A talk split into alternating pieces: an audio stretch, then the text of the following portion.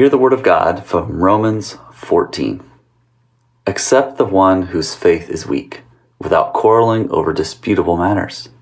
One person's faith allows them to eat anything, but another whose faith is weak eats only vegetables. The one who eats everything must not treat with contempt the one who does not. And the one who does not eat everything must not judge the one who does, for God has accepted them. Who are you to judge someone else's servant? To their own master, servants stand or fall, and they will stand, for the Lord is able to make them stand. One, one person considers one day more sacred than another, another considers every day alike. Each of them should be fully convinced in their own mind. Whoever regards one day as special does so to the Lord. Whoever eats meat does so to the Lord, for they give thanks to God. And whoever abstains does so to the Lord and gives thanks to God. For None of us lives our lives alone, and none of us dies for ourselves alone. If we live, we live for the Lord, and if we die, we die for the Lord. So whether we live or die, we belong to the Lord. For this very reason, Christ died and returned to life so that he might be the Lord of both the living and the dead. You, then, why do you judge your brother or sister? Or why do you treat them with contempt? For we will all stand before God's judgment seat. It is written, As surely as I live, says the Lord, every knee will bow before me, every tongue will acknowledge God. So then each of us will give an account of ourselves to God. Therefore, let us stop passing judgment on one another. Instead, make up your mind not to put any stumbling block or obstacle in the way of a brother or sister.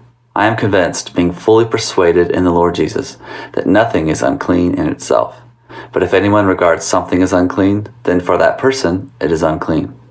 If your brother or sister is distressed because of what you eat, you are no longer acting in love. Do not, by your eating, destroy someone for whom Christ died. Therefore, do not let what you know is good be spoken of as evil. For the kingdom of God is not a matter of eating and drinking, but of righteousness, peace, and joy in the Holy Spirit. Because anyone who serves Christ in this way is pleasing to God and receives human approval. Let us therefore make every effort to do what leads to peace and to mutual edification. Do not destroy the work of God for the sake of food. All food is clean, but it is wrong for a person to eat anything that causes someone else to stumble. It is better not to eat meat or drink wine or do anything else that will cause your brother or sister to fall. So, whatever you believe about these things, keep between yourself and God. Blessed is the one who does not condemn himself by what he approves, but whoever has doubts is condemned if they eat, because their eating is not from faith. And everything that does not come from faith is sin. This is the word of the Lord. Well, good morning, church family. I hope you're doing well on this cold, cold morning. Today's our last sermon in our series in the book of Romans. And I hope you enjoyed going through this book together as a church. I've loved going through it with you. I know the pastors have loved being in this book together with you. Our next week we'll start our series in, the, in our Advent series, which is going to be also kick offing, uh, kicking off our next sermon series in the books of Isaiah and Matthew together, which is so very waypointy of us to do both those book, Old Testament and New Testament book at the same time together. Um, we love doing that, we love this idea of diving into the, the themes of Isaiah as it's fleshed out in Matthew, and we love seeing why some call Isaiah the fifth gospel. So we're going to see as we dive into this next series together, going all the way through Advent and from January all the way into the spring season, we're going to be diving into the books of Isaiah and Matthew together. Pastors and elders are so excited about this next sermon series. I hope you are too. Uh, but next week we'll start our Advent series. I know typically this is the first Sunday, so the first Advent in a calendar season, but we're going to be celebrating our first Advent Sunday next Sunday. So be ready for that as we equally, or all of us, are coming together to be prepared for the coming of Jesus Christ. So today we're finishing the book of Romans. Now remember that the first 11 chapters of Romans really laid out the gospel, God's plan of salvation for all of his people. And then Paul transitioned in Romans chapter 12 into how do Christians live in light of the gospel. We saw that they put to death their earthly natures, became transformed by the renewing of their minds. They submit to government officials in freedom, and so much more. Here in chapter 14 and into chapter 15, we see a more detailed information about how Christians are to live with each other. I believe the key point to this passage is that Christian freedom allows us to value unity over uniformity. I'll say that again. Christian freedom allows us to value unity over uniformity. Sadly, from what I've seen and what I've heard, I feel that one of the most common pastimes of the church is judging one another. Wouldn't you say so? I mean, how many times have you heard, can you believe what she's wearing? Or I can't believe he bought that. Or where is blank family? I haven't seen them in forever. Do they do they even go to church anymore? Then my mind starts thinking about we hear all this judgment stuff. I start thinking about the people from the movie Footloose. I start feeling judged for wanting to dance. And so I this idea of judging and church kind of goes hand in hand, doesn't it? I mean, it's sad but true. The church has been known in this society, in this culture, to be judgmental, especially to each other. And it's one thing to critique society instead of for what is right and wrong, a completely different thing to judge each other on matters of Christian maturity. And it saddens my heart, and this is what I feel. I feel that's the image. If you want to do a caricature of the church, is a caricature of the church seems to be this image of people standing in judgment over another, being like, mm, look at that person. And what a sad caricature. What a, what a sad attribute to, to make extreme. And that's the attribute so often people think of in the church. Today, what I want us to see is that we have Christ bought freedom and grace shaped holiness. And this should lead us to greater desire for unity over uniformity. Our text in Romans 14 speaks right away about issues that were likely causing disputes and arguments among the believers. The issues that were dividing the Christians in ancient Rome were probably related to certain ritual requirements of the Old Testament law. Some of the Roman Christians probably felt bound to adhere to what they saw as ongoing dietary and ceremonial requirements of the law, while others felt no obligation at all to like, oh, I don't need to follow that. Those are obsolete laws, no longer done because they're fulfilled by Christ. Both sides held what they saw as biblical arguments supporting their view. There were other arguments, arguments of whether or not eating meat sacrificed to idols could be done, or eating meat deemed unclean, or celebrating days seen as holy to Jewish calendars, or celebrating days seen as holy to Roman calendar. Whatever there is, there were issues facing these early Christians. And for modern Christians, we also have our Romans 14 type issues, don't we? There's issues that might take any number of forms. These, in, addition to the ones mentioned, well, Christians might have different, sincere but different um, convictions regarding what kind of clothing to wear, or how much clothing to wear, how little clothing to wear, or what to wear on a Sunday morning. Do you wear your Sunday best, or come as you are? Do you put on fancy hats and wear a suit every Sunday, or should you come like, hey man, this is how I'm comfortable coming to meet Jesus? Do you celebrate secular holidays? Is that permissible? Do you watch certain TV shows or not watch certain TV shows? Do you drink alcohol or not drink alcohol? Do you use birth control or trust God to control your family size? Believers take strong stands on both sides of these issues on biblical grounds. But the Bible doesn't give a definitive answer one way or the other to some of these issues. So, what does Romans 14 say for us? For us, for, for the Romans as well as for us, specific issues may be different, but Paul's point is the same. In matters of conscience, this is words there in Romans 14. In matters of conscience, in other words, matters of personal convictions regarding practices that are neither explicitly commanded nor prohibited in the Bibles, matters of conscience, Christians must, adhere to two standards. Here are two things. Number one, refrain from judging or condemning believers whose opinions differ from your own. Two, refrain from exercising your freedom in ways that would pressure, embolden, or encourage another believer to sin by going against his own conscience. I'll say that again. Number one, refrain from judging or condemning believers whose opinions differ from your own. That's big. That's huge. In matters of conscience, in matters of things that are personal conviction regarding practices that are neither explicitly commanded or prohibited in the Bible, we must do these two things. One, refrain from judging or condemning believers whose opinions differ from your own. And then two, refrain from exercising your freedom in ways that would pressure, embolden, or encourage another believer to sin by going against his own conscience.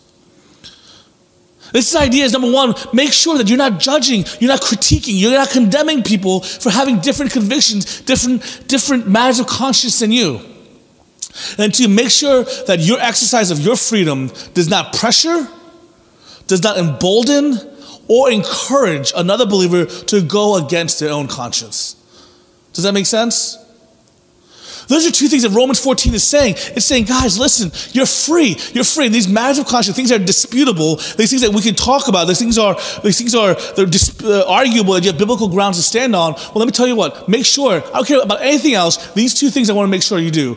That you do not judge or condemn another person for thinking differently of you on their biblical basis. And then two, make sure that your belief, your conviction does not lead them to sin and stumble. Just because you think that reading Harry Potter is the best thing in the world, I don't want you to go somebody who honestly has an honest conviction that they should not read Harry Potter be like, what's wrong with you? You should be reading Harry Potter. Right? The gospel of Harry Potter is not more important than the gospel of having them not sin. You guys with me? The bottom line for Paul was love and unity. As he already said in Romans 13 8, let no debt remain outstanding except a continuing debt to love one another. For whoever loves others has fulfilled the law. That's what he says in Romans 13 8. And Romans 14 then follows as an illustration of how Christians can fulfill the law of love even when they disagree about specific requirements in their daily conduct. Even when they disagree, here's how to fulfill Romans 13 8 about fulfilling the debt of love.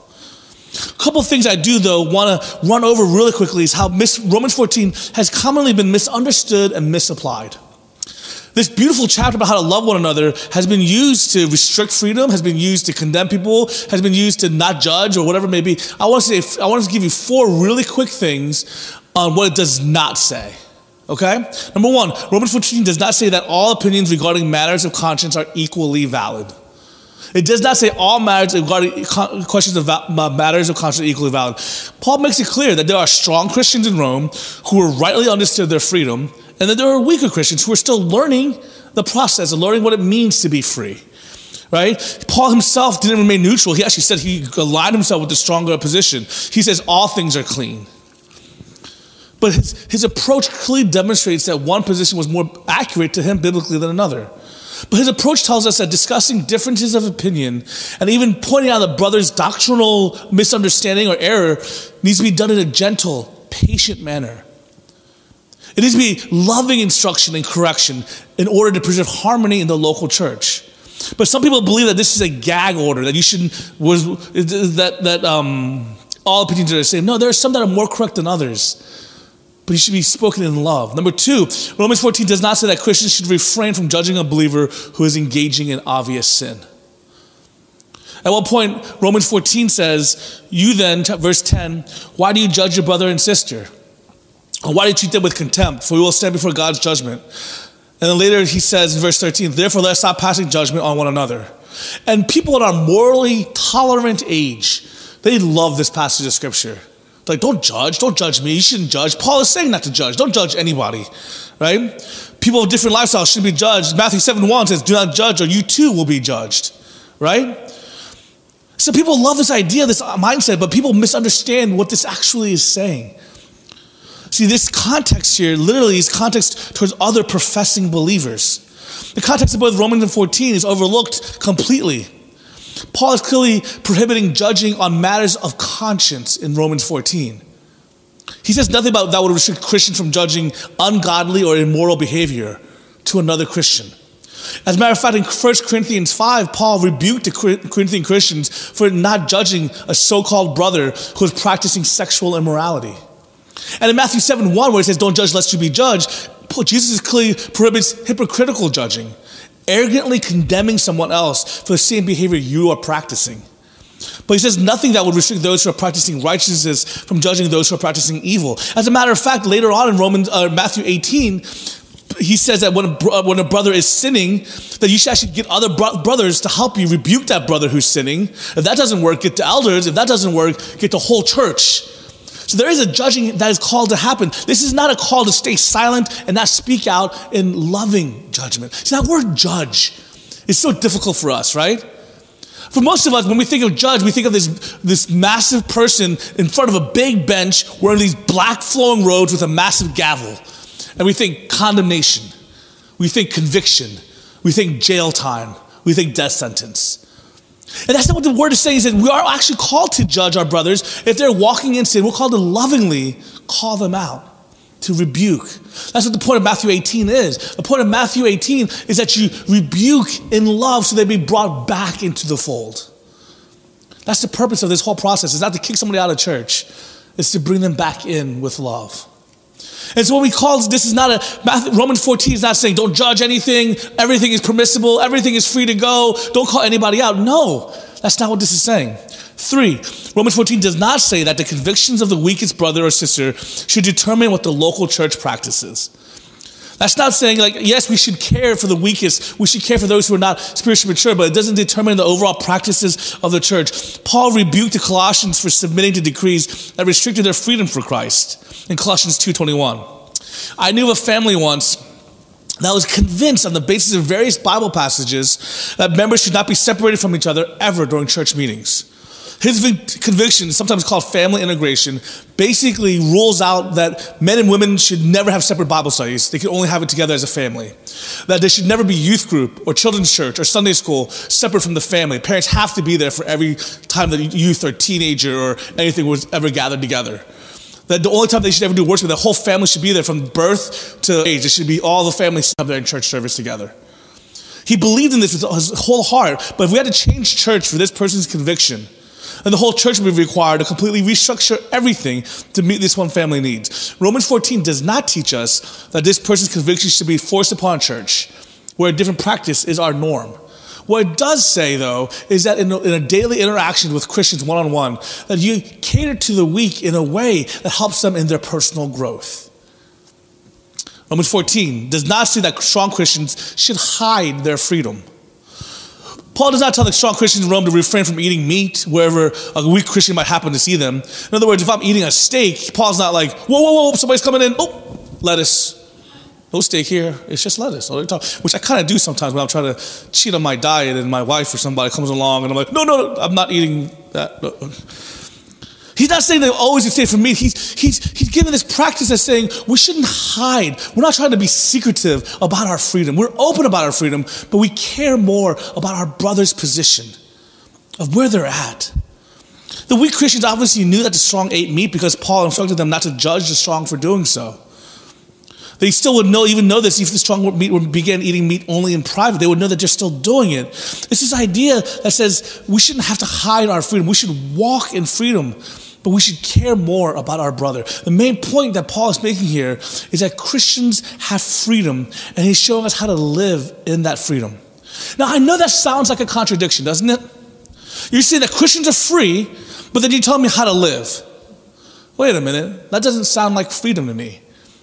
At least it doesn't sound like our Western modern concept of what freedom is.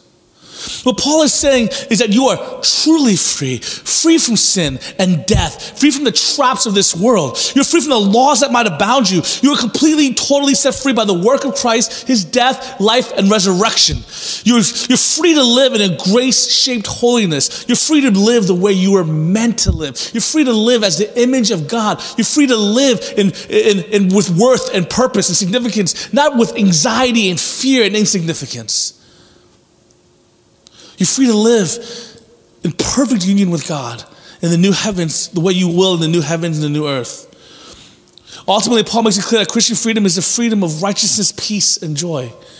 If you look at what he says in verse 17, for the kingdom of God is not a matter of eating and drinking, but of righteousness, peace, and joy in the Holy Spirit what Paul is saying is, guys, freedom is not just being able to eat whatever you want. Freedom is not just being able to say, oh, I get to eat shrimp and lobster, which I thank God for. Because back in the Old Testament, they were not allowed to do that. So I'm like, God, thank you that I can eat shrimp and, lobster and bacon. God, thank you so much I can eat bacon. You know, and I praise God for that. Don't get me wrong. This is great. But that's not the freedom that we were meant to live. That's not the freedom that he's talking about. It's a freedom to live in liberty as a Christian. A freedom that says, hey, no longer am I bound by sin to be bound by fear and anxiety that what's driving me. No longer do I need to please man is what drives me. No longer am I limited by the sinful nature I have in my heart that drives me. But instead I'm free to be what I was made to be. Ligon Duncan says this and answers, he asks this question and answers himself. He says, So, what does the freedom of the Christian consist in? The freedom of the Christian consists in the Spirit's work in us so that we yearn to do what God wants us to do and so that we yearn to be what God has made us to be and what He has remade us to be in Christ Jesus. Not throwing off the commands of God, not in saying it doesn't matter whether I sin anymore, but in fact pursuing righteousness and confidence, knowing that we're not going to be perfectly righteous until after we take our last breath. This is the type of freedom that Paul's talking about in Romans 14. It's not an indifference to holiness, it's an embrace of holiness. We're not free to be holy. We're not free to be the way God made us to be. Do you understand this? This is the idea. Is that listen, you were created in the image of God. You were made to know right and wrong and pursue right. You were made to pursue holiness and love holiness. You were made for significance. You were made for purpose. You were made for healing of this broken world. Sin has broken that. Sin has captured you. And instead, what drives you is your fear of insignificance. What drives you is your anxiety. What drives you is your insecurity. What drives you is sin. But now that we've been set free from that, so to be what we were made to be, and we were made to be holy, we were made to look like God. And now we're free to live in that. I like it in like this. Do you guys know who R2D2 is? I love R2D2. My favorite still. Some people like to throw up BB 8, hype him up, all this. No, no, R2D2 is the original OG, the old, he's, he's, R2D2 is just R2D2.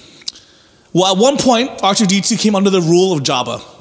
Luke actually sent him in almost like a spy, but he had to be subservient to Jabba. Jabba was in control of R2D2. He was enslaved to Jabba the Hutt. This interstellar traveling droid was made to serve drinks. He became a drink server upon Jabba's pleasure barge of sorts, his, his, amongst his people. And this was not what R2D2 was made for. R2D2 was trapped in this existence. His freedom came with Luke and being set free from the bondage to serve in the way he was made to. Do you see what I'm saying? Luke came, set him free, so that he could become the interstellar droid that he was meant to be. Yes, I know, that's a very nerdy example. You're welcome for that. But that's what we are. We're, we're made for holiness. We're made for kingdom work. We're made for interstellar travel. We're made for the galaxy and for the stars. We're not made to serve drinks to uh, this monstrous Jabba. We're made for eternity. Sin has trapped us, and we're set free to be who we're made to be. And who we're made to be is when we find our most significant, our purpose, and our most fullest of joy.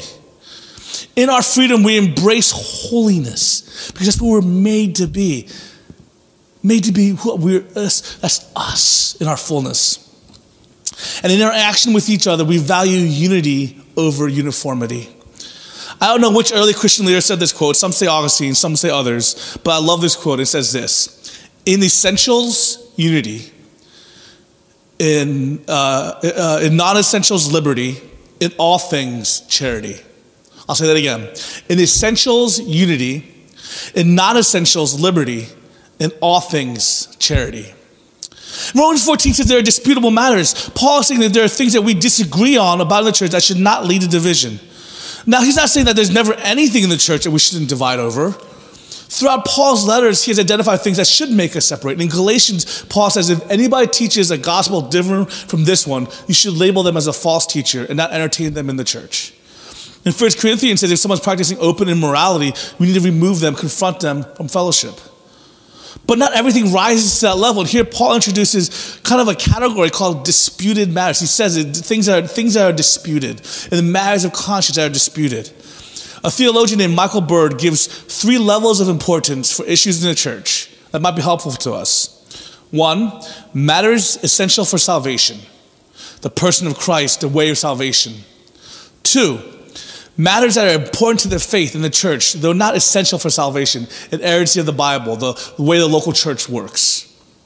Three, matters of indifference, not essentials, debatable things, preferences and opinions, whether or not we should have drums during worship service, or the, the, we should have pews or folding chairs or cushy chairs or red carpet or blue carpet or whatever it may be. These are matters of importance. They're matters essential for salvation, matters that are important to the faith of the church, and matters of indifference.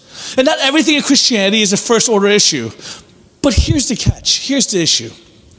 The longer you're in church, the more you start to like your opinions.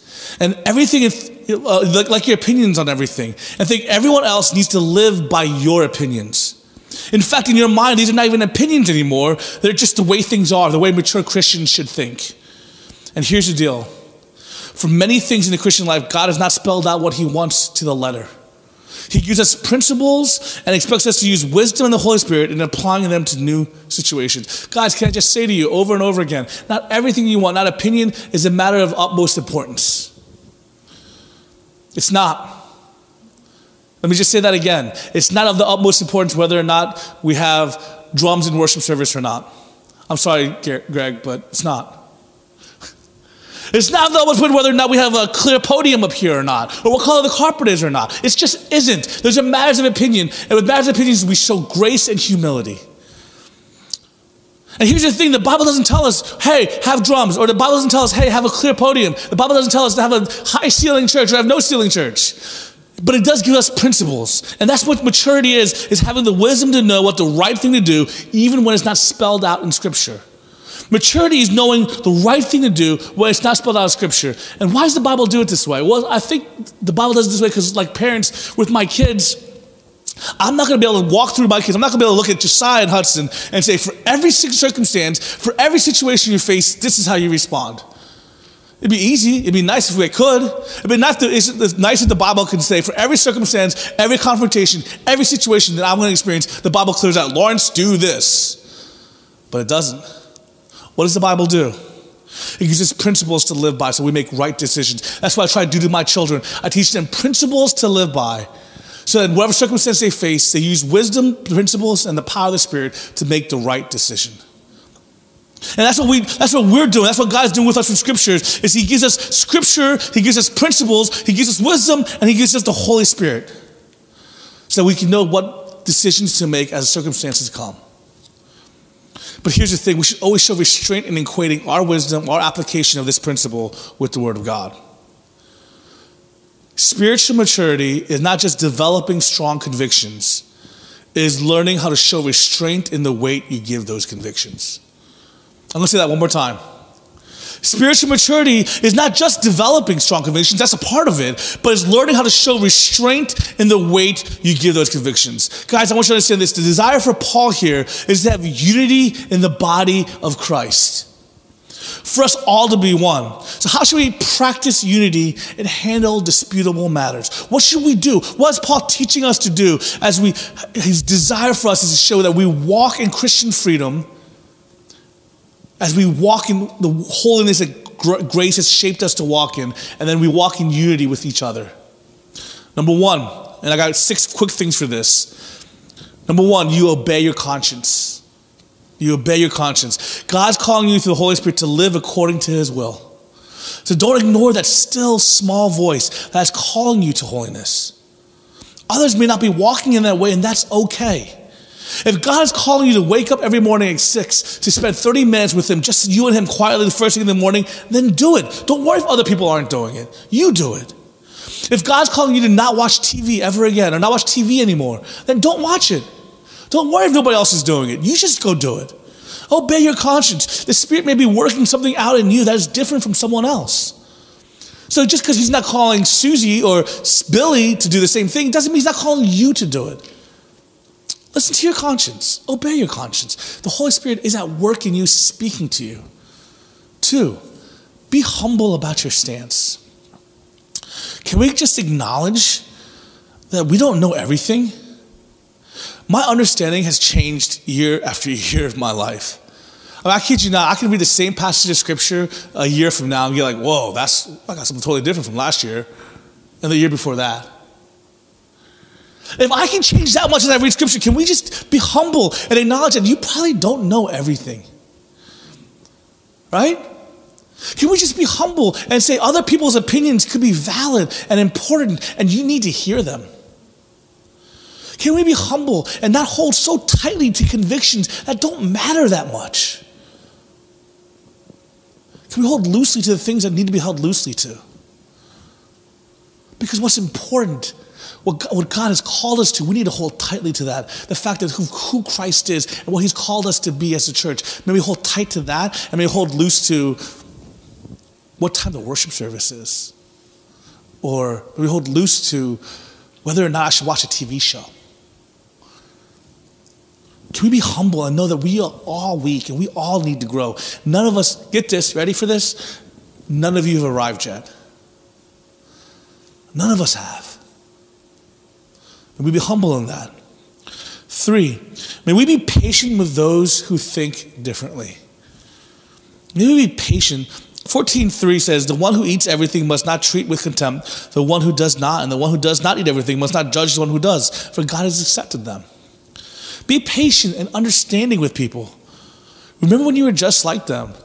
At least I was. Guys, can I be honest with you? I grew up very cultural Christian as a kid. My parents made me go to church. I went to church. So I knew, it was, I knew just what it was like to be a cultural Christian, where I kind of knew that God n- loves me and kind of believed in Jesus. And then all of a sudden, I became a Christian at 16. I got baptized and I became a passionate Christian. I was all about, oh, God, everything. God is awesome. I burned my non Christian CDs. I was like, get rid of them. Those are evil. I can only listen to Christian CDs. And then a year later, I'm like, oh no, I lost all my awesome CDs. Dang it. Then I got joined a Columbia membership, got all my CDs back. That owed money to Columbia. It was a bad situation.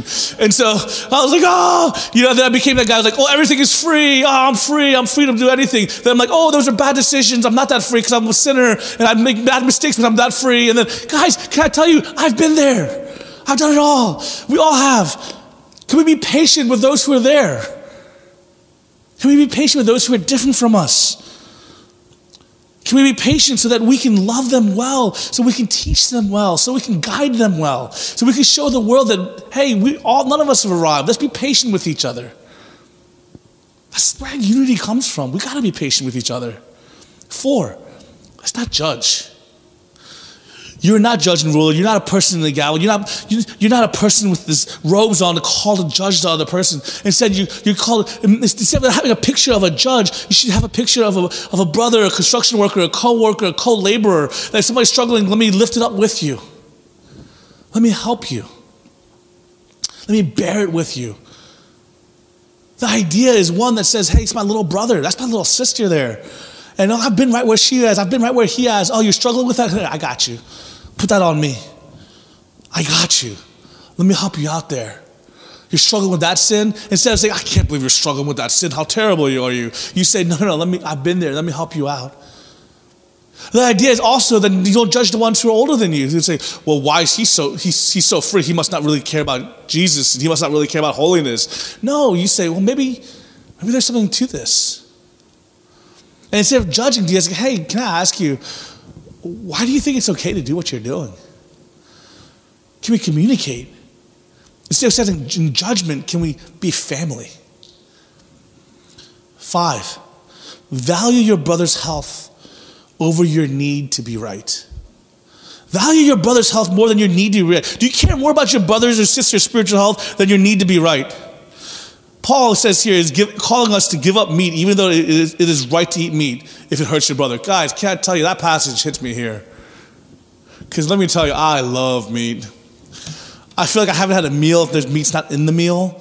You know, like sometimes, like other people eat. Like I'm like, what, what, what's going on here? I need, I need a full slab of meat. This is that's not enough for me. That's not even a meal. That's like a snack. I love meat, but what the Bible is calling me is that, Lawrence, you're free to eat meat. You're free to eat meat, much meat as you want. But are you willing to give that up because you love your brother so much more? Are you willing to give up bacon for your brother? Are you willing to give up steak for your brother? And the answer needs to be yes. What this, what this is talking about is yes, you're free. Be free. Yes, you're right. Your convictions are right. Good for you. That's not what's important. Woohoo, you're right. Good for you. No, be loving care more about the spiritual health. Guys, what this literally means is okay, it's okay for you to drink. Fine, good for you. But if your brother and you're with your brother and your brother is, is struggling with alcohol, don't be drinking. It's very simple. Don't do it. Sure, you're free to drink. Don't do it if your brother's struggling with alcohol. It's a simple equation. It's love your brother, care more about them. Yes, you're free. Go, go read Harry Potter all day and carry your wand around with you if you want to. If that's your thing, do it. But if your brother or sister is struggling coming out of whatever situation, they're really having a hard time with that, then hey, don't go, don't be like, you better read Harry Potter right now. I don't want to read it. You better read it. No. It might be the best books ever. Who cares if you're right if they're the best books ever? It doesn't matter. I'm using silly illustrations of Harry Potter, but do you guys get the point? Care more about your brother and sister's health than about your own Christian liberties. If it hurts or stumbles somebody else, then address that. But that doesn't mean that you have to never do anything because it could stumble or address somebody. It's more who does God place in your life that is your brother and sister in that local body at that time. It doesn't mean because somebody over five cities away might potentially struggle over something you might do. That's not what I'm talking about. Does that make sense? You guys with me? John Stott says this Did Christ love him enough to die for him? And shall we not love him enough to refrain from wounding his conscience? In other words, John Stott is saying if Christ loved enough to die for your brother and sister, if he loved, loved enough that he's willing to die for him, then shouldn't we love him enough that we're not going to hurt and wound their conscience? Pastor Danny would often say this. I'm sorry, I didn't even ask Danny if I could use this illustration, but I'm just going to go and say it. But Pastor Danny would tell him that he was more tempted to, to, to drink by Christian brothers and sisters than by anybody else in the world. They'd pressure him all the time. You need to drink. Why aren't you drinking? Why aren't you drinking? Does that make any sense? Do not wound the conscience of your brother because you need to be right. Six, prioritize unity over uniformity. Our culture, our time leads a church that prioritizes unity over uniformity. We need a place where we can show people how to love in light of differences and. Guys, can I tell you that our society, our culture seems to be being more, more and more and more polarizing than ever. Everybody has extreme opinions, always, one way or the other. You have to be on this side or this side, always, always. And it creates more and more separation, more and more distrust. And can we now be a church and can we be the place that shows, no, no, we're unified. We can have disagreements or things that don't, aren't important, but we are one. We are unified in body.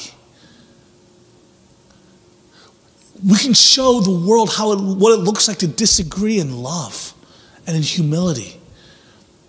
That we're not all uniform, we're not all cookie cutter copies of one another. You guys aren't, aren't like, oh, whatever Lauren says, I think like that. Whatever Pastor Danny said, no, you're not. We don't want you to be that. We want you to be you and the way God made you. But we can also be you with your own thoughts and your own convictions. But God has brought us together through love and the work of the Holy Spirit and made us united as one. That's what Paul is talking about. He doesn't want cookie cutter Christians. He doesn't want everybody to look the same. He wants us to be divided. That's why God made us in every shape and color and language in the world. Because in, in, heaven, we will not all look the same. We will all look beautifully different, but we're going to be united. He wants unity, not uniformity.